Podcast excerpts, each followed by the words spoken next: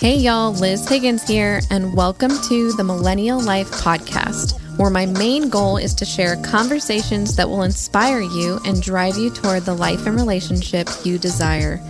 I'm here to share what I've learned as a licensed therapist and relationship coach specializing in millennial relationships and wellness, as well as transformative conversations with other professionals. Thanks for listening and enjoy today's episode. Hi, guys. Well, I pod faded and I'm sad about it. But I decided to make a turnaround and return to the podcast. So, hello.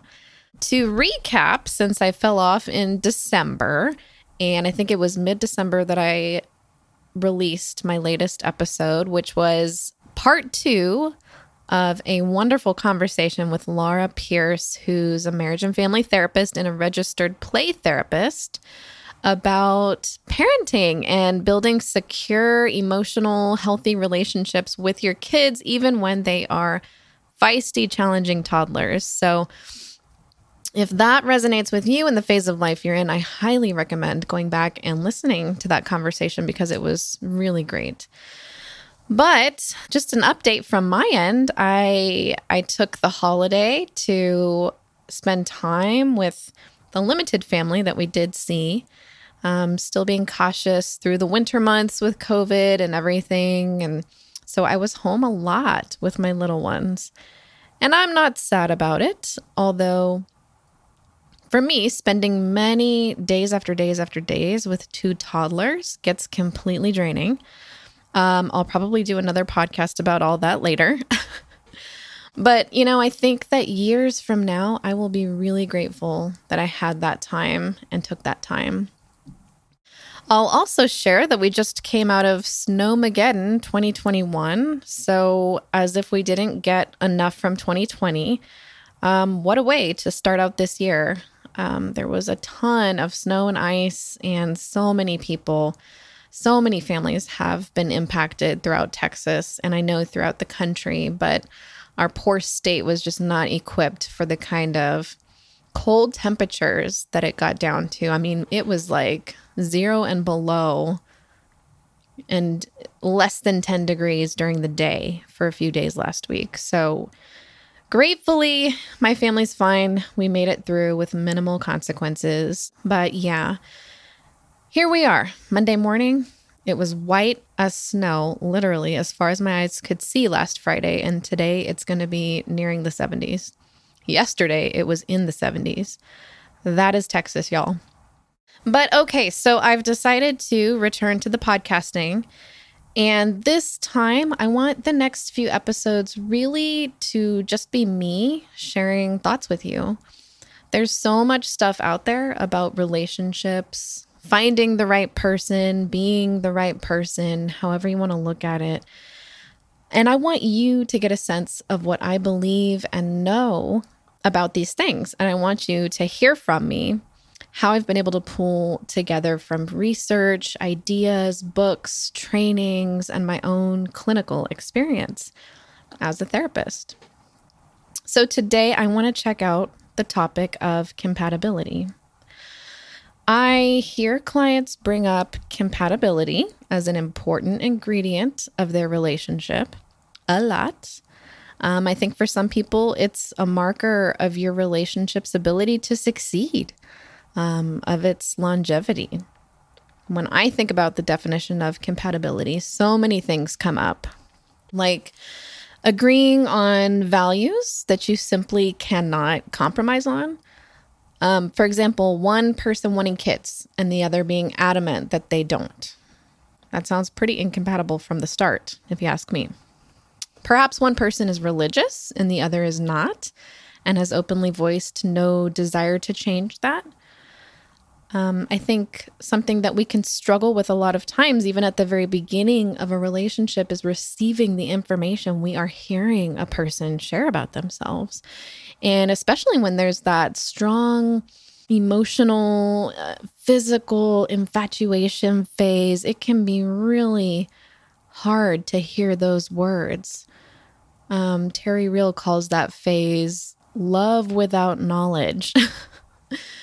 so we've got that love feeling experience blossoming and happening, and it's really hard to blend that in with the rational knowing and hearing what is being said. Um, so compatibility, I think, represents the areas of your life where you don't have to push and pull or fight to change your partner's stance about something. It's easy. Or there's a default understanding that doesn't require a whole lot of conflict. Okay, so I'm game with calling that compatibility for the sake of this conversation. So, why should we not be focused on compatibility? Well, are we ever really truly compatible with someone? Like, how do you measure that? At a certain point, you will hit the places of your relationship where you simply do not see eye to eye. Or even better, one or both of you will change. And I think that is one of the hardest parts of a relationship to navigate too when someone changes. They change their beliefs, they might change what they wanted. They grow and they want to explore and expand. And the other person may not be on that same playing field. That can be really hard. So you can start out in a relationship thinking you're really compatible. And so many times during that infatuation phase, like we see that and it feels so valid. We're like, oh my God, we're so compatible we like all the same things and we have so much fun when we're together and that is real. That's true that that's happening. It's also love without knowledge. You're also in the blind love phase where you don't know everything about each other. You couldn't possibly. So perhaps that's true, starting out in the relationship thinking you're really compatible. But compatibility as a precursor to long term commitment or as an indicator of your relational success and your level of intimacy, not so much. That's like putting yourselves inside of a box and saying, okay, as long as we both stay this way and don't venture outside of the agreements we've made with each other about ourselves, our values, our interests, we're good. Like, no. People will change. You will change. Your partner will change we are giving compatibility way too much power in our culture today.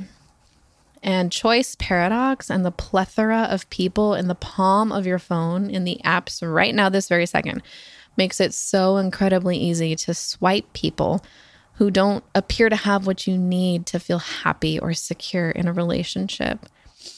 Keyword appear, appear to have that.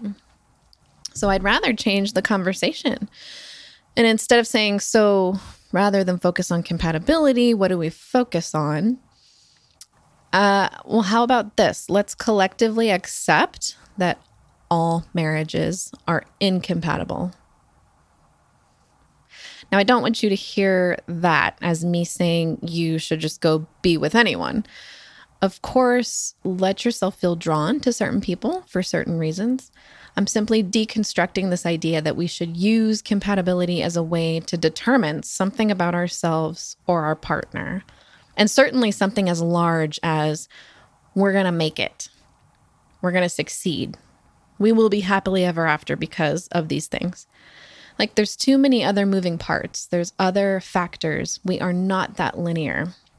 Really, what I'm saying here too is that when I hear clients bring up not feeling compatible, I want to know about that. I want to hear specifically what is giving them this anxiety or this experience that they aren't meant for each other, or that this detail of their relationship means that their picker was off.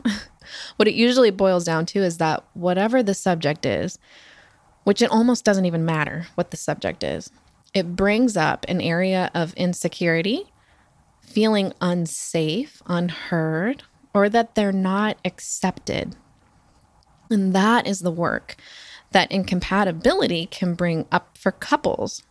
Our culture is so stuck on this pattern of incompatibility, leave, incompatibility, I'm bouncing. when really that's the invitation to do the deeper work of being in a committed relationship. There's actually a decent little black book called Why You Will Marry the Wrong Person. It stemmed from a viral TED talk a few years back. Um, I should know the guy's name, some British guy, but uh, it was really good. I'll link to it in the show notes. I highly recommend it. It talks about this transition from marriage being the old traditional institution to the romantic phase where we married for love and happily ever after. It was a romanticized emotional decision to the marriage of today, which is a blend of this fierce intimacy that we want, but also a psychological understanding of ourselves. It will really change the way that you view relationship and marriage. I can almost promise you that, but I'm not supposed to ethically make promises. So I'd like to put some of these more thoughtful questions out there to you. Like, what do you think it will take for you to handle giving love to someone different than you? What do you think it would take for you to receive love from someone different than you? How can you navigate your differences?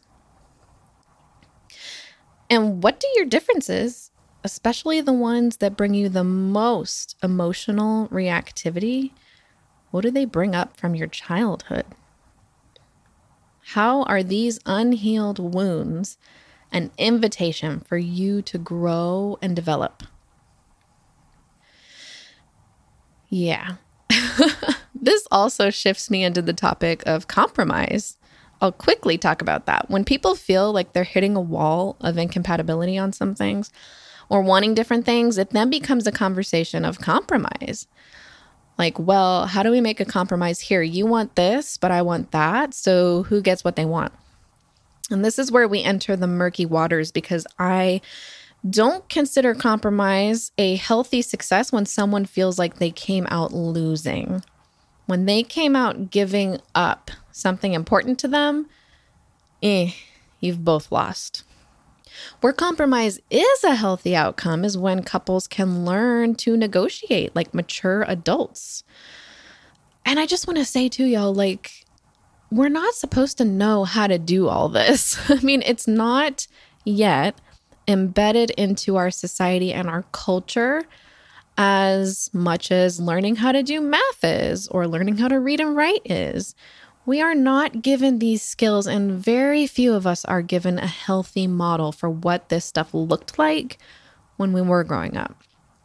So I could almost guarantee that every single person listening to this conversation, including me, has things to learn about their own experience of compatibility, how to compromise, how to be in a healthy relationship.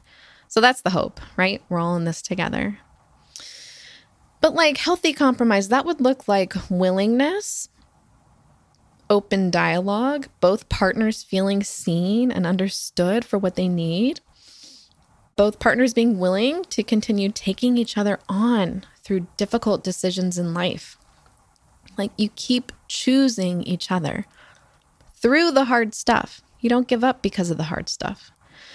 And believe it or not, a curiosity and openness to your partner changing that's another ingredient. You don't stop paying attention to each other. That is the road to growth and a real aliveness in your relationships. And if you do the work, then the good feels and the good vibes are sure to follow. Okay, so I think I have shared my thoughts. So let's sit on this. And please feel free to DM me on Instagram you can find me at Liz T. Higgins or email me through my website if you have any thoughts or questions. I would love to hear what's on your mind about all this. Where did this land? What is missing from this conversation? What do you want to hear more of? All right.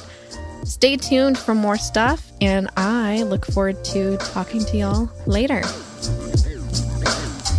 Thanks again for listening to the podcast. If you like the show, leave us five stars or write a review. If you're interested in learning more, sign up for my free ebook, The One Barrier to Commitment All Millennials Face, at millennialrelationships.com.